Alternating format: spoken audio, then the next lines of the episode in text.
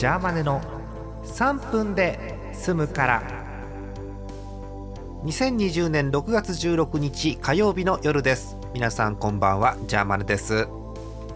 引き続き梅雨の晴れ間が続いてまして、今日も全国的に晴れたところが多かったということですけれども、どうやら明日までお天気が持つところが多いみたいですね。明日も関東地方中心に30度というような気温がいっぱい出ておりますよね。マスクつけてる人間にとっては非常にきついかなという気温ですけれども、まあね、あさってぐらいからまた雨ということだそうなんでね、梅雨本番という感じでしょうか。さて、お便りいただいてました。ご紹介しましょう。4日ほど前のお便りです。ラジオネーム、あなたの街のカタツムリさんです。ありがとうございます。ジャーマネさん、こんばんは。こんばんは。おー、すげえ。ディアマイプリンス、いつも拝聴しております。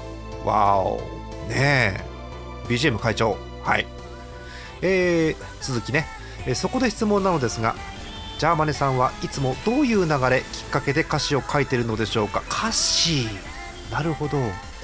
実は私もこのラジオネームとは別名義でちょっと物書きをしております。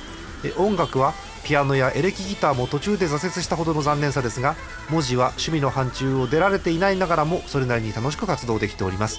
そういうわけでジャーマネさんの歌詞の書き方がとても気になりました。はあ。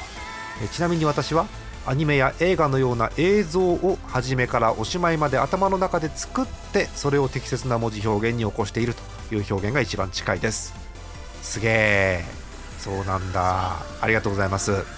歌詞について聞かれると思ったことがないので、ちょっとびっくりはしてるんですけどね。口が裂けても言えませんよ。小学校中学校の国語の成績が5段階で2とかってね。はい。今ね、ちょうど BGM かけてますけど、シューティングスターは私です。歌詞私です。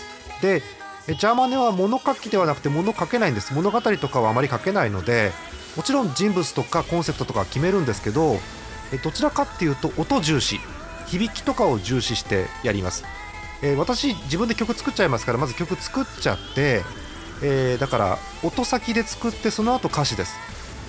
音とかのいわゆる譜割りであったりとか、あとは昭和の人間ですから、ジャーマネはパッと初めて聴いても歌詞が入ってくるっていうようなものは重視してます。なんでしょう、いわゆる若い頃をカラオケがすごい流行った時代に若い頃生きたもんですから、そういうところを気にしてますかね。